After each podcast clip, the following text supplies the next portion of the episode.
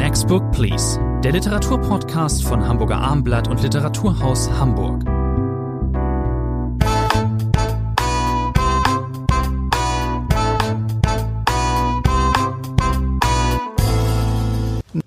Bei mir im Podcast-Studio ist Rainer Moritz. Mein Name ist Thomas André. Eine neue Ausgabe. Heute besprechen wir, Sie haben sich fast gedacht, drei Titel. Wir sprechen über Edgar Selges Roman Hast du uns endlich gefunden? Erschien bei Rowold. Über Julia Franks Roman Welten auseinander erschien im S. Fischer Verlag und über Barbara Pimms Quartett im Herbst, eine neue Übersetzung von Sabine Roth, erschien bei Dumont. Wir fangen an mit dem ich nenne es mal so plakativ, dem Schauspielerroman. Das machen wir sehr gerne hier bei uns im Podcast. Wir besprechen gerne Romane, die von Schauspielern geschrieben sind, wurden. Das ist auch nicht so schwer, die zu finden, denn sie erscheinen ja in sehr schöner Regelmäßigkeit. Nun also Edgar Selge, ein hoch anerkannter und beliebter Autor. Ich schätze ihn auch, nicht nur für äh, Rollen im Tatort oder so. Man kennt ihn auch äh, gerade in Hamburg äh, seiner glanzvollen Rolle, als er in Welbecks äh, Unterwerfung auf der Bühne stand, ein Monolog. Er war ganz alleine auf der Bühne, hat diesen Abend wunderbar getragen.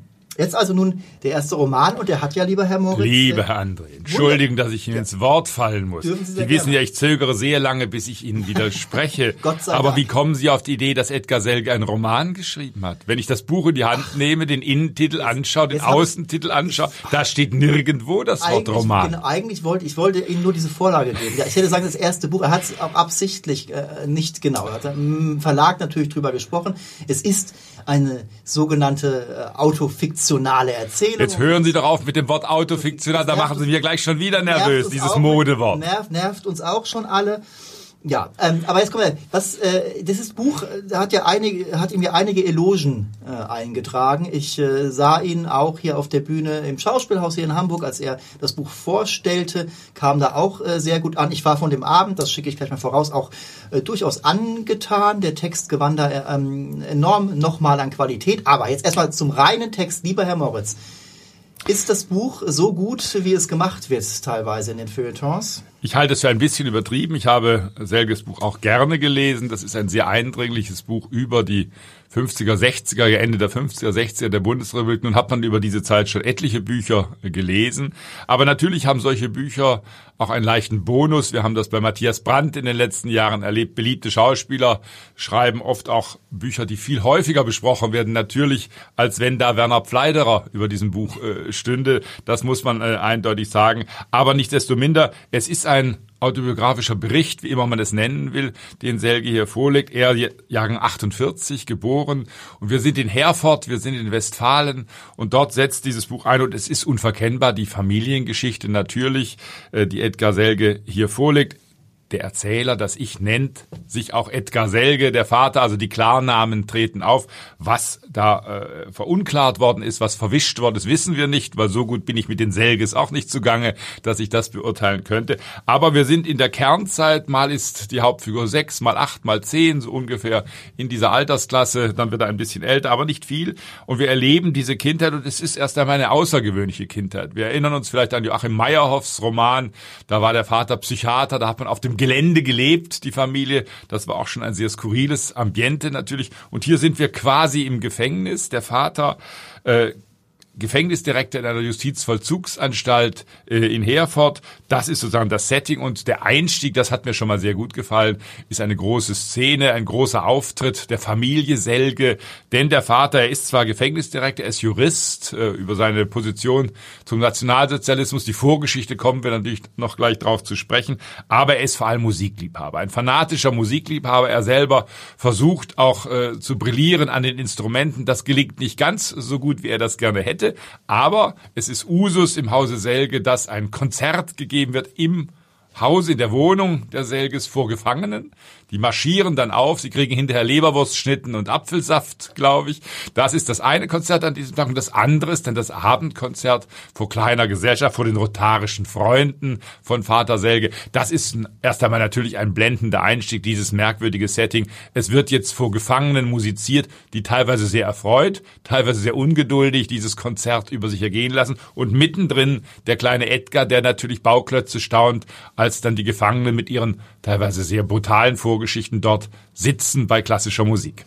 Ich denke, dass diese Szenen, die Sie da äh, beschreiben, das dürfte so ähm, der Ausgangspunkt gewesen sein, vielleicht äh, für all die äh, Literaturagenten und Verlage, die, wie jetzt zu hören war, auch schon länger äh, dem äh, Edgar Selge in den Ohren lagen, er solle doch ein Buch über seine Herkunft schreiben. Das hat er wohl öfters äh, erzählt. Es war, bekannt, dass er ähm, dieses ähm, ja, sich im Roman dann auch teilweise skurril äh, ausnehmende, ähm, dass er diese Herkunft eben hat. ist ja ganz seltsam. Da kommen die, kommen die Strafgefangenen, müssen, müssen da aufmarschieren und sitzen da bei diesen Bildungsbürgern, aber ähm, so wie ich das gelesen habe, waren sie dann durchaus auch teilweise, gerade wenn es um die Weihnachts, äh, ums Weihnachtskonzert geht, äh, angetan und äh, besinnlich gestimmt. Ähm, sie haben eben Meyerhof äh, genannt, das noch als kurz als Einschub. Als ich eben sagte, dass der Text bei der Lesung ein Stück weit äh, noch gewann, dann meinte ich genau das, woran wir bei Meyerhof oft denken. Der ist ja ein er schreibt ja, ähm, er ist ein komischer, also ein Meister darin, ähm, äh, seinem äh, Leben eine gewisse Komik abzugewinnen und seiner Herkunft. Und das äh, fiel mir dann bei der Lesung auf. Bei Selge habe ich bei der Lesung mehr gelacht als beim stillen Lesen vor mich hin. Da ist zum Beispiel diese Szene, in der er schildert, äh, wie seine Mutter, die eine dramatische ähm, Autoversagerin ist und ihren Führerschein einfach nicht. Ähm, das ist eine der stärksten Szenen. Sie hat, ich habe es mir extra aufgeschrieben, 250 Fahrstunden, aber sie rattert trotzdem immer wieder durch jede Prüfung. In diesem konkreten Fall, der geschildert wird, ich wundere mich nicht, dass Selge das vorliest, weil das ja. ist nun wirklich eine der gar nicht so vielen komischen Szenen äh, des Buches. Da rattert sie auch noch ins Schaufenster, nicht nur durch die Prüfung, sondern fährt mit ihrem Auto auch noch mitten das Schaufenster ihres Lieblingsgeschäftes. Das muss man sich vorstellen. Der Aufruhr ist entsprechend gesetzt. Ich glaube, wenn wir nach Themen fragen, um was geht es letztlich in diesem Buch, dann ist das natürlich eine deutsche, eine bundesdeutsche Kindheit, die hier beschrieben wird. Es ist damit sofort, und das spielt eine wichtige Rolle in Edgar Selges Buch, eine Auseinandersetzung mit dem Nationalsozialismus. Der Vater ganz klar immer noch besetzt von diesen äh, Gedanken. Er ist auch sozusagen quasi abgeschoben worden in dieses Gefängnis. Er war nach dem Krieg als Jurist äh, auch für äh, NS-führende Offiziere zuständig, die inhaftiert waren. Den gegenüber hat er sich so sanft verhalten, dass er sogar Belobigungsschreiben bekommt. Dieses Buch, in dem dieses Schreiben drin ist, spielt eine zentrale Rolle im Buch. Also diese Auseinandersetzung mit dem Nationalsozialismus die Familie versucht dann, die Elternselge, äh, mit Juden in Kontakt zu kommen. Allein das ist sehr zart beschrieben, wie schwierig das ist, wie die Mutter dann am Ende sagt, nein, es geht nicht. Wir können nicht bei dieser jüdischen Familie zu Hause sein, dort mit denen musizieren oder essen. Also diese tiefen Gräben sind da, aber das hat auch damit zu tun, dass Vater Selge, na, jetzt in den späten 50ern kein strammer Nationalsozialist mehr ist, aber natürlich sein Gedankengut ist durchsetzt mit äh, rechtskonservativen Anschauungen. Willy Brandt ist das größte Feindbild, äh, das er sich vorstellen kann. Das ist der eine Strang. Der zweite Strang ist natürlich ganz zentral, die Auseinandersetzung Vater und Sohn. Das ist ein klassischer Vater-Sohn-Roman. Wie kann ich meinen Vater lieben, obwohl es so viel gibt, weswegen ich ihn nicht lieben kann? ein Vater-Söhne-Konflikt, wenn man die Brüder noch ein bisschen mit einzieht. Ja. Sie haben eben genannt, die Brüder sind ja etwas älter, die fechten am Mittagstisch sozusagen diesen Generationenkonflikt aus. Der fängt ja so in den Anfang der 60er, Mitte der 60er und Ende der 60er wird er dann auf dem Höhepunkt sein. Da wird der Vater konfrontiert mit seinem unterschwelligen Antisemitismus.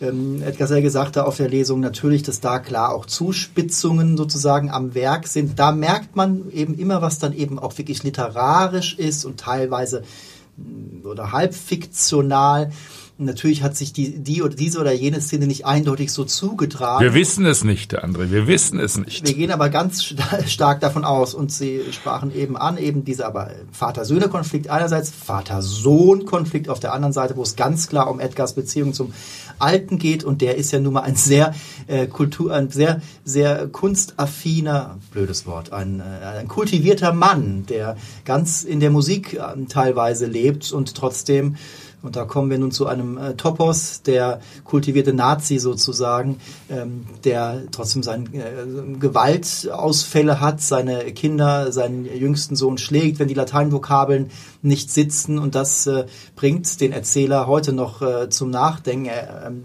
wie, warum, ich habe meinen Vater sehr geliebt. Warum habe ich ihn so geliebt, obwohl er mir, obwohl er doch Dinge tat, die absolut nicht in Ordnung sind. Jetzt noch ein Wort eben zur Erzählhaltung. Ähm, mein Eindruck ist immer oder eigentlich meine Herangehensweise an äh, Stoffe, in denen äh, ein sehr viel jüngeres Ich besucht wird, als der Erzählende es tatsächlich ist. Also der Blick, Blick ins Zurück, äh, in die Kindheit, in die Jugend, dann sozusagen das Bewusstsein, sich nochmal drauf zu schaffen und auf gar keinen Fall ähm, die, ähm, die Stimmen eigentlich zu überblenden und einem Kind, einem Jugendlichen zu viel Weltwissen zu geben oder auch eine falsche Sprache. Das macht das ist die hohe Kunst, so sehe ich es in der Regel. Das macht Selge aber dezidiert äh, und explizit nicht. Es gibt teilweise Überschwenkungen in die Gegenwart, auch in die Corona-Lockdown-Gegenwart und er, er gibt äh, dem Jungen eigentlich auch vollkommen absichtlich eine Sprache, die er so damals sicherlich gar nicht ähm, hatte.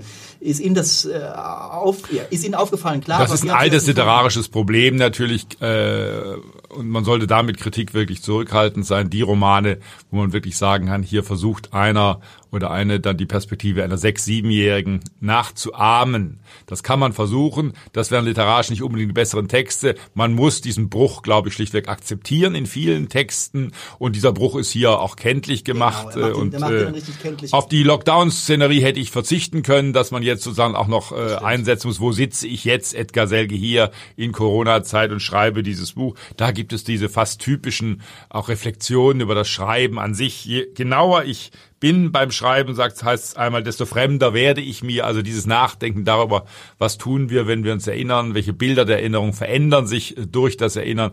Darauf hätte ich, wie gesagt, verzichten können. Auch manches von der Konstruktion hat mich nicht gänzlich überzeugt. Am Ende wird einer der Brüder, der früh stirbt, äh, ein behinderter Bruder, das wird ausführlich in einem Epilog nochmal äh, dargestellt.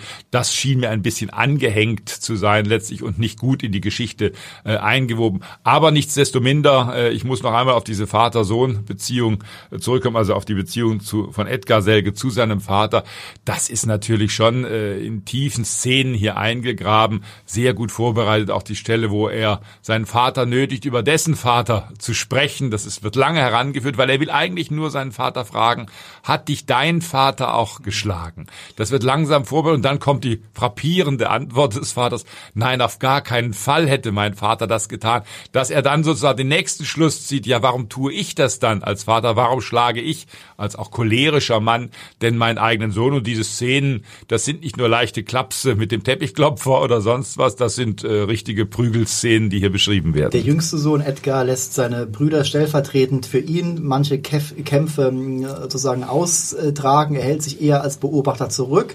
Äh, ich denke trotzdem, ähm, auch wenn er nicht der Ankläger nicht so richtig war, diese Frage ist auch ganz vorsichtig formuliert. Sie haben es eben erzählt, er geht da nicht weiter und fragt, sag mal, warum haust du mich dann?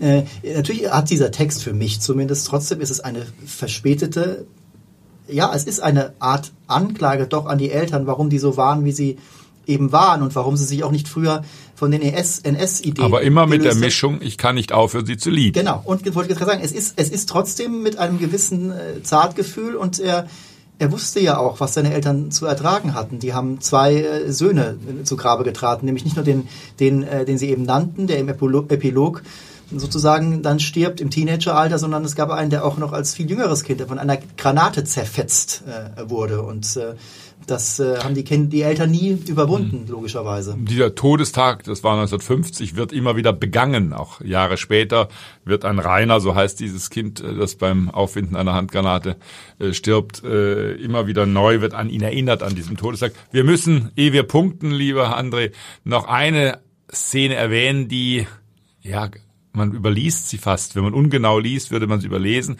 Es ist nicht nur der schlagende Vater, es ist in zwei Szenen ja. des Buches auch der sexuell sich seinem Sohn nähernde Vater. Eine ganz merkwürdige Szene, die auch ganz unvermittelt in diesem Text steht, die auch nicht weiter ausgeführt wird. Ich habe beim Lesen immer gedacht, darauf muss Edgar Selge jetzt nochmal zurückkommen, das einordnen. Der Vater, man ist eine Badeszimmer, eine Küchenszene und er reibt seinen irrigierten Penis an seinem äh, kleinen Sohn. Das ist ganz merkwürdig beschrieben. Der Sohn fühlt sich sehr, sehr unwohl. Und dann ist aber auch Schluss. Mehr erzählt Edgar Selge davon nicht. Eine, ein Fremdkörper, ein sicherlich bewusst so eingesetzter Fremdkörper. Ja, das, die Szene bleibt einem natürlich ähm, in Erinnerung. Selge hat in Interviews, wenn ich mich recht erinnere, gesagt, dass er sich aber letzten Endes nicht als ähm, sein Leben äh, sieht er nicht als das eines Missbrauchsopfers, so sinngemäß. Aber dass die Szene ist drin, da wird er mit sich äh, gerungen haben. Ähm, ja, also eine äh, durchaus schwierige Vater-Sohn-Beziehung. Jetzt äh, müssen wir, sollten wir punkten. Ich ringe ein bisschen mit mir. Ich verbleibe jetzt mal bei sehr starken sieben Punkten. Ich bleibe bei normalen sieben Punkten, lieber Herr André. Kommen wir zum zweiten Titel für heute von Edgar Selge zu Julia Frank.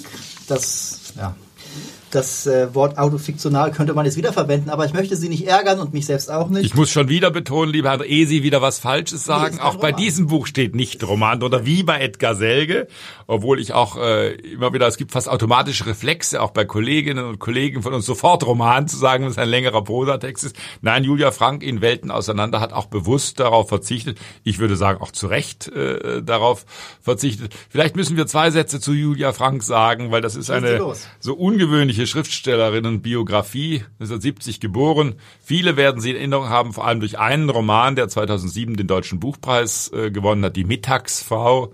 Das war eine der erfolgreichsten Bücher, die jemals den Deutschen Buchpreis äh, gewonnen haben.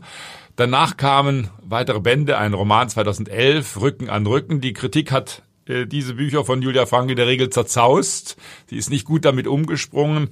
Das hat der Autorin offenkundig stark zugesetzt. Wie gesagt, der letzte Roman, also das letzte Buch, größere Buch, 2011 erschien. Sie hat, das hat die Menschen auch verwirrt, 2019 hat Julia Frank dann ihren Vorlass an das Deutsche Literaturarchiv in Marbach vermacht. Das ist für eine 49-jährige Autorin doch sehr ungewöhnlich. Ich glaube, Siegfried Lenz hat das mit 81 äh, ungefähr äh, gemacht. Also man hatte fast den Eindruck, Julia Frank beendet ihre Karriere als Schriftstellerin. Ich kannte den Begriff Vorlass vorher nur sehr, sehr, sehr, sehr unscheinbar war der in meinem Wortschatz. Jetzt danach kannte ich ihn sehr gut. Sie könnten Ihren Vorlass, der andere aus Ihrer Zeit als Literaturredakteur beim Hamburger ja. Abendblatt, auch schon nach Marbach geben oder an andere Akademien. Warten. Ich weiß nicht, wie viel Geld dafür zu erlangen ist, aber ein Versuch wäre es wert, der andere. Und nun, und das ist das Schöne, und das hat mich, hat mir wirklich imponiert, dieses ganz anders geartete Buch, äh, Welten auseinander von Julia Frank, tut nicht so, als sei es ein Roman, sondern es ist ihre Lebensgeschichte, die Lebensgeschichte auch ihrer Schwester, die beiden sind Zwillinge, beide 1970 äh, geboren. Und damit ist ja, so kann man jetzt schon sagen, ein äh, ordentliches Comeback gelungen in der Literaturszene äh, nach dem langen Schweigen der Julia Frank, wenn man das mal etwas pathetisch sagen ich will. Ich fand, dass ähm, äh, die Reaktion auf Rücken an Rücken viel zu harsch war. Ich hielt auch das äh, für kein schlechtes Buch. Die Mittagsfrau war ein auch ein durchaus biografisch ähm, äh, fundierter, grundierter Roman. Da ging es um die Lebensgeschichte ähm, des Vaters und dessen Mutter. Ähm, der Vater wurde äh, in sehr jungen Jahren mit acht oder so am, äh, quasi ausgesetzt von der Mutter. Davon handelte das, äh, das erste Buch oder das, der große Erfolg, die Mittagsfrau. Rücken an Rücken handelte dann von der anderen Großmutter von der anderen Seite, der Bildhauerin Ingeborg Hunzinger, die gab es wirklich eine historische Person. Ähm, die auch in diesem Buch eine wichtige Rolle genau. spielt. Und äh, jetzt bleibt sie sozusagen mehr auf der Mutterseite, äh, kommt aber dann äh, auf die Großmutter, Sie sagen, ist eben auch zu sprechen. Da geht es um die Kindheit und Jugend äh, ähm, von, ähm, von Julia in, ähm, in Ost-Berlin. Aber es geht vor allen Dingen um die eigene Mutter, also die Tochter äh, Ingeborgs und äh, ähm, um auch um die, sie nannten jetzt die Zwillingsschwester. Sie hat insgesamt vier Schwestern. Also ähm, Julia Franks Mutter hatte, wenn ich es recht richtig gezählt habe, von äh, vier Männern fünf, äh, fünf Töchter ging, war eine Schauspielerin, gehörte so ein bisschen zur Kultur Bohem. Da war ein bisschen so Kontakt auch zu Leuten wie Wolf Biermann und zu Nina Hagen, um ein bisschen Name-Dropping zu betreiben.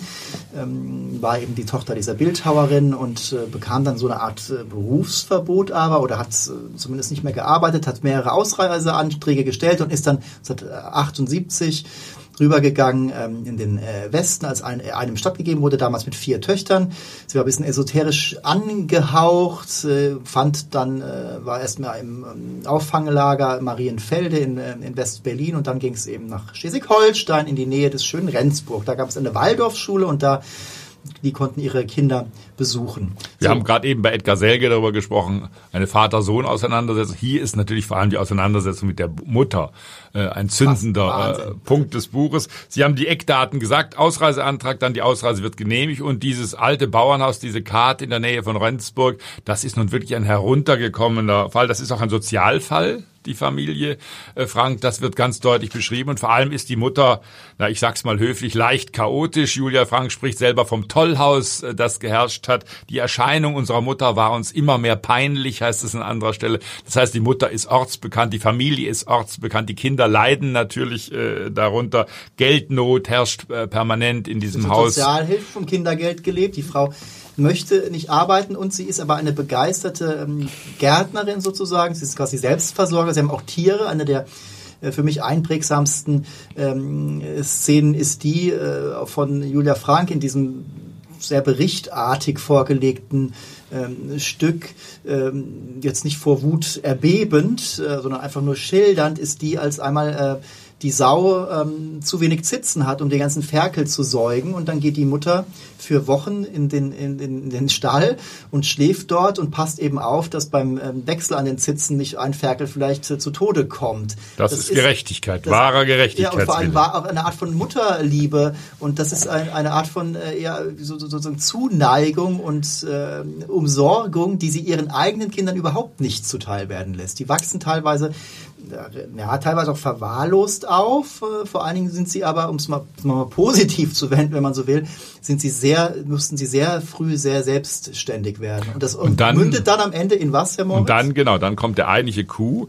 Da muss man beim Lesen schon schlucken. Es heißt ganz einfach, ich wollte weg, ich musste weg, sagt das junge Kind, äh, Julia Frank.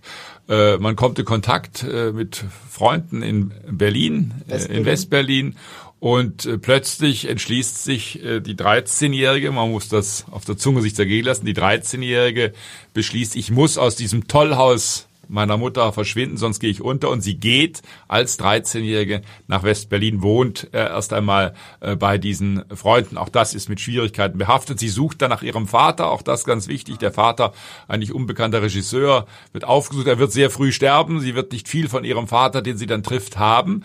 Aber wir sind plötzlich eben in der West-Berliner Szenerie und wir sind dann auch, ich mache einen kleinen Sprung, bei der Studierenden Julia Frank und dann lernt es eben das dieses Buch ist auch eine Liebesgeschichte natürlich. Dann lernt sie Stefan kennen, einen Germanistikstudenten aus ganz anderen Verhältnissen. Das gibt übrigens, das sollten wir einmal sagen, auch dem Buch den Titel. Warum heißt das Buch so? Es gibt zwei Erklärungen, die Julia Frank im Buch gibt. Die eine Erklärung ist, dass äh, dieser Stefan, in den sie innig verliebt ist, äh, dass sie beide Welten auseinanderlegen, er aus gut situierten Westberliner Verhältnissen, sie aus diesem prekären Osten ursprünglich stammen. Das sind die Welten auseinander. Und dann gibt's am Anfang eine Art Prolog in diesem Buch auch noch, da heißt, oft liegen unsere Geschichten, unsere Sicht auf die Wirklichkeit Welten auseinander. Also eine Art Vorbau, eine Absicherung, dass das, was hier geschildert wird, natürlich autobiografisch ist, aber man Sichtweisen hat auch auf das, was hier vermeintlich gesichert ist. Eine vollkommen außergewöhnliche Geschichte, eine außergewöhnliche Lebensgeschichte für mich als Lesender auf jeden Fall, auch deswegen so, ja, um dieses Wort mal wieder zu gebrauchen, intensiv äh, zu lesen. Das gebe ich offen zu, weil ich eben davon ausgehe und weiß, dass es wirklich so passiert, dass diese 13-Jährige nicht erfunden ist. Übrigens äh, äh, in der Erzählgegenwart, die wird immer wieder leicht eingeklinkt, ist auch nicht alles ähm, chronologisch erzählt, was das, denn das Lesen oder Lektüre überhaupt nicht verkompliziert in der Erzählgegenwart, bei der Bewertung nochmal der Vorgänge, auch beim Recherchieren, bei dem Nachfragen bei den Leuten, bei denen sie zum Beispiel zuerst in Westberlin unterkam, erfuhr Julia durchaus, dass es nicht nur so war, dass sie unbedingt weg wollte, sondern dass es der Mutter auch sehr recht war, dass vielleicht ein Kind dann eben nicht mehr dann mit ihr im Haus lebt. Was nicht so gut, äh, was ihr nicht so zu Pass kam, war, dass sie dann weniger, weniger Kindergeld äh, bekam. Da wird dann durchaus mal beschrieben, auch ein bisschen mit leicht sardonisch wäre übertrieben, aber bitter ist es auch nicht wirklich. Nee, es ist so ein bisschen so, so, so trocken, beschreibt dann äh, Julia Frank, ja, dass die Mutter doch ihren billigen Wein und ihre Zigaretten ähm, äh, durchaus kaufte und es an anderen Sachen aber auch teilweise dann mangelte. Ähm, also das ist auch, ähm, vor Marselga habe ich das Wort Anklage auch ähm, äh, angebracht. Das ist jetzt hier kein kein richtiger Anklagetext, aber es kommt, ist schon klar, dass diese Beziehung äh, nicht funktioniert. Und sie eben, sie schreibt doch irgendwann, eine, die Architektur einer normalen Familie lernte sie eben nie kennen. Und da ist, sie nimmt, glaube ich, ihr Leben oder diese Erzählerin, die dann doch irgendwie auch literarische Figur dadurch wird, nimmt das schon so hin und sie findet, dass jetzt alles nicht, dass alles nicht so verkehrt gelaufen ist und vielleicht ist da auch ein bisschen, ein bisschen der Stolz, so gut durchgekommen zu sein und an diese außergewöhnliche Geschichte erzählen zu können, aber da ist dann doch manchmal auch, ja, andere haben es leichter gehabt sozusagen. Und es ist natürlich auch ein Nachdenken über das Schreiben an sich. Es ist die Tagebuchschreibende Julia. Das heißt, das sei die einzig verlässliche Beziehung, die sie je gehabt habe.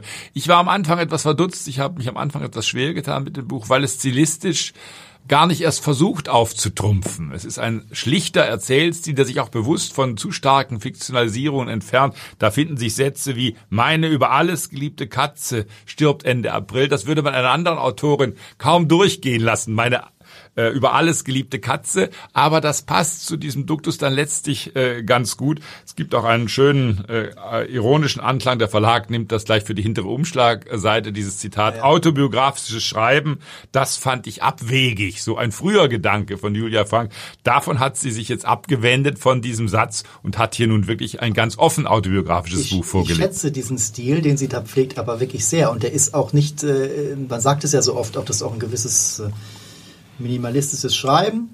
Klar, die Stelle, die Stelle, die Sie gerade nannten, das ist natürlich eine, da muss man mal kurz dann so, okay, aber ähm, das ist trotzdem, das ist für mich, auf, auf, auf Ihre Art ist diese Prosa ähm, sehr Es passt zu diesem Buch aus, passt vor allem zu diesem Buch auch sehr gut. Ja. Und ähm, es geht ja ähm, genau Nachdenken über das Schreiben und so weiter und so fort und auch teilweise, wenn ich das dann so, ich habe so verstanden, die kursiv gesetzten Teile waren ja auch wirklich wortgenaue Übertragungen aus dem äh, Tagebuch der Heranwachsenden die hat auch schon äh, in ihren Teenagerjahren äh, sozusagen einen, Zug, einen Zugriff äh, zum Schreiben gehabt, einen Zugriff auf die Sprache und konnte äh, kann das. Das, äh, die, das sind keine Fremdkörper.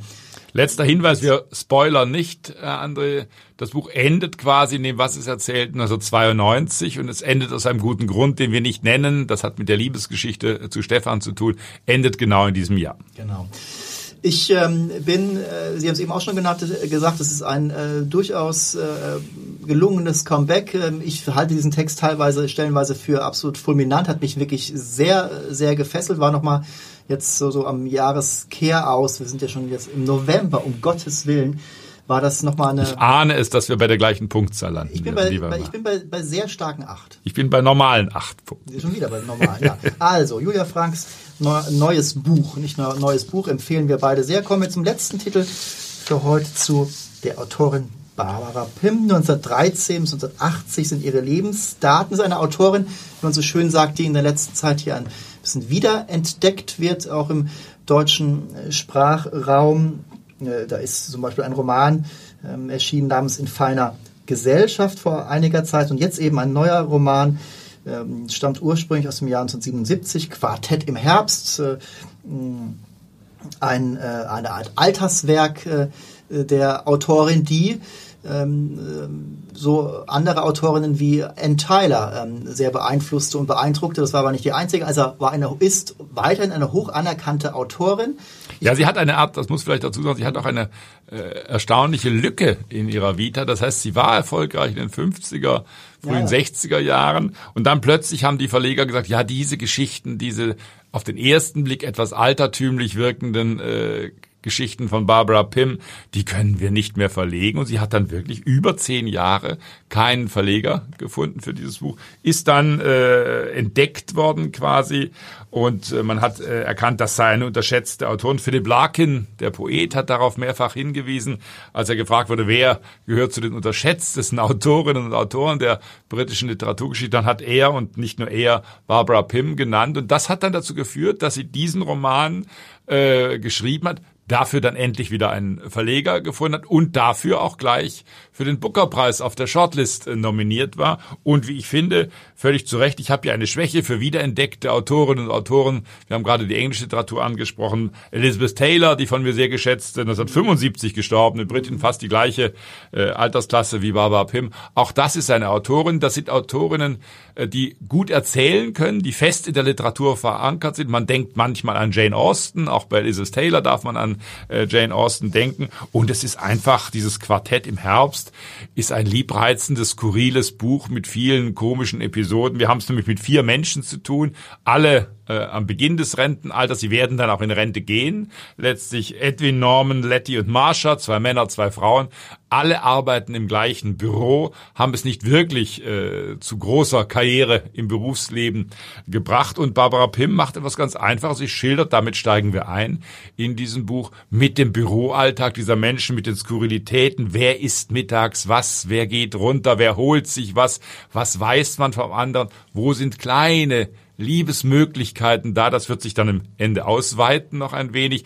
Wer hat vielleicht ein Auge auf wen geworfen? Alle etwas verschrobene Gestalten, alle alleinlebend. Einer war mal verheiratet, aber die Frau äh, ist länger äh, tot. Und dann tritt die Rente irgendwann ein und dann verändert sich dieses Spiel, dann spielt dieses Quartett, wenn man in diesem Bereich bleiben will, anders auf.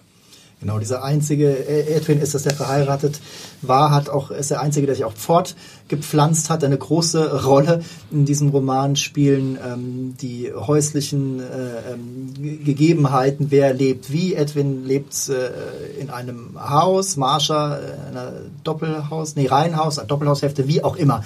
Äh, die, die besitzen jedenfalls Haus und Grund, die beiden anderen äh, Norman und äh, Letty äh, leben in möblierten Zimmern. Nun, äh, es spielt in London, vielleicht äh, war es da auch schon Ende der 70er Jahre gar nicht so. Spielt es eigentlich Ende der 70er Jahre? In, den, 70, in den 70ern spielt es, ja. Zeitlosigkeit. Ja, ja, ja. Aber es, es spielt die, keine entscheidende Rolle. Kann man den genau. attestieren, genau. Das ist aber eine wichtige Qualität ja. des Textes, dass der so sozusagen zeitlos von äh, zeitlos ähm, erzählt.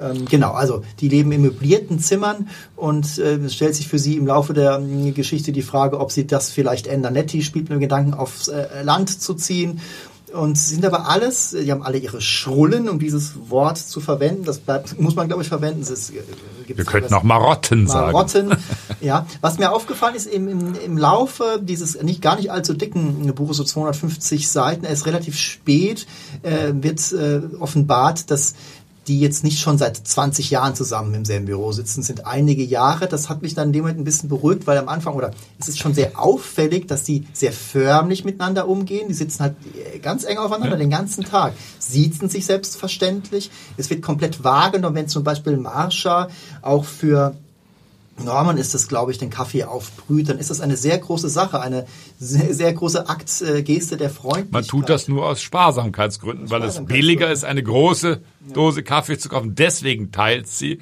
mit dem Mann ihren Kaffee. Nicht etwa, weil sie ihn besonders schätzt oder weil sie äh, sich lieb Kind machen will bei ihm. Nein, das kann Barbara Pym großartig. Diese Skurrilitäten, diese Marotten äh, beschreibend. Auch diese Menschen, die immer wunderlicher werden. Je älter sie werden, natürlich, die auch durch ihr Alleinleben bestimmte Eigenheiten haben, äh, die äh, auch sozial teilweise sehr wenig Kontakt haben. Edwin versucht das in der Kirche zu kompensieren, indem er dort auftritt, im Kirchengemeinderat und ähnliches. Und vor allem, als dann die Rente naht, ist es natürlich auch ein Roman, der immer wieder von Enttäuschungen äh, spricht. Sie haben äh, Marjorie erwähnt, Lettys Freundin, also eine, die nicht im Büro arbeitet. Die beiden planen, äh, gemeinsam ein Landhaus zu beziehen. Das ist eigentlich äh, ihre Absicht. Aber dann plötzlich lernt äh, Marjorie einen jungen Geistlichen kennen und plötzlich ist die Welt ganz anders und Letty muss sich neu orientieren.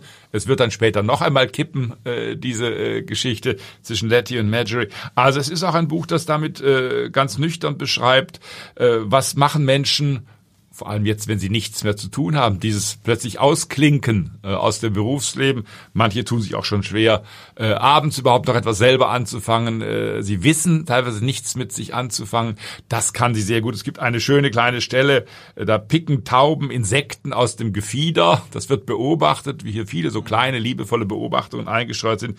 Mehr, Men mehr können Menschen auch nicht füreinander tun. Heißt es an dieser Stelle, als sich Insekten aus dem Gefieder picken. Also das ist eine große Kunst und ich habe Barbara Pim, das ist glaube ich jetzt das zweite Buch, das ich von ihr äh, gelesen habe, äh, mit großem Vergnügen gelesen. Das ist sehr britische Erzählkunst. Auch der Humor teilweise, genau. der aufblitzt. Also es ist mit, mit trockenem Humor teilweise erzählt, gerade die Majorie und, und Letty-Geschichte, das mit dem Pfarrer nimmt dann noch, wir haben es gesagt... Eine, der auch noch jünger ist, der Pfarrer ist auch noch jünger. jünger. Sie ist Anfang 60, er ist Mitte 40, so habe ich das verstanden. Und er weiß recht gut, wie er die Frauen in der Gemeinde für sich einspannt, dass sie ihn mit dem richtigen Chin versorgen und sein Leibgericht ähm, kochen. Ähm, es wird äh, ein bisschen weniger eben an Sozialkontakten, wenn man nicht mehr ins Büro geht. Ähm, Frage stellt sich, äh, genau, bleibe ich in der Stadt, gehe ich aufs Land, was fange ich mit meiner Zeit an? Und äh, Marsha zum Beispiel, Beispiel wird auch äh, für sich immer weniger. Da heißt es immer so schön, sie war ja nie eine große Esserin oder ich war nie eine große Esserin. Sie wird, äh, wie es äh, ihr Kollege Norman sagte, wunderlich sagt er noch nicht mal. Er sagt es etwas unfreundlicher, obwohl genau zwischen diesen beiden sich eigentlich eine Liebesgeschichte hätte entspannen. Genau, da, da schwelt etwas, da ist etwas grundiert. Sie haben es gesagt, es kommt nicht wirklich zum Ausbruch, äh, aus einer Andeutung, kleinen Szenen. Letztlich, es gibt einen Versuch, äh, dass es noch zum Ausbruch kommt. Aber das ist alles äh, natürlich genau tariert äh, auf Menschen im gesetzten Alter, wo es nicht mehr so leicht ist, äh, auch etwas Neues äh, zu wagen. Freundschaft ist möglich immer auch zwischen diesen vier Leuten, aber es entspinnt sich ja nie eine wirkliche Freundschaft. Das ist, das ist dann schon ein bisschen, ja, ja, da wird es dann schon ein bisschen melancholisch. Ähm, wie gesagt, sie haben sich gar nicht 20 äh, Jahre jetzt da gekannt, aber es ist, es bleibt eine ähm, Reserviertheit, ähm, man kommt sich doch nicht zu nah, man hat Sorge, dass der andere zu sehr in sein Leben eintrinkt, man möchte sich auf gar keinen Fall irgendwelche Verantwortung aufladen. Ähm, da habe ich mich natürlich ein bisschen gefragt, ist das besonders städtisch, urban oder besonders englisch, britisch? Wahrscheinlich nicht, obwohl es Anklänge natürlich gibt. Aber das ist ein, ähm, wir haben das mehrere Male gesagt oder Sie haben es vor allem gesagt, das äh, liest man sehr gerne. Das ist ein ruhiger Text, da gibt es keine, keine Ausschläge, ähm, aber es ist einfach alles alles sehr gelungen, viel Dialog, die Szenen gut ausgearbeitet, also eine klare Entdeckung. Es ist gut, dass die Autorin wieder und, ins. Äh, und Herr André, wenn wir beide zehn Jahre gemeinsam in einem Büro säßen oder gesessen hätten, würde es uns nicht anders gehen. Das wäre dann das Duo im Herbst, was ja. wir hätten. Und wir würden uns auf jeden Fall natürlich sehen. Unbedingt, Unbedingt. André. Wie wir das hier auch tun. Und ich gebe sieben Punkte für Barbara Pipp. Ich bin, ja, heute sind wir extrem langweilig. Eine, Entschuldigung, ja, so. Entschuldigung. Ich kann auch nicht mehr als sieben, aber auch auf keinen Fall weniger geben. Sieben Punkte. Liebe Zuhörerinnen und Zuhörer, liebe Leserinnen und Leser, Rainer Maus und ich bedanken uns auch dieses Mal für Ihre Aufmerksamkeit und hoffen, dass Sie das nächste Mal wieder mit dabei sind.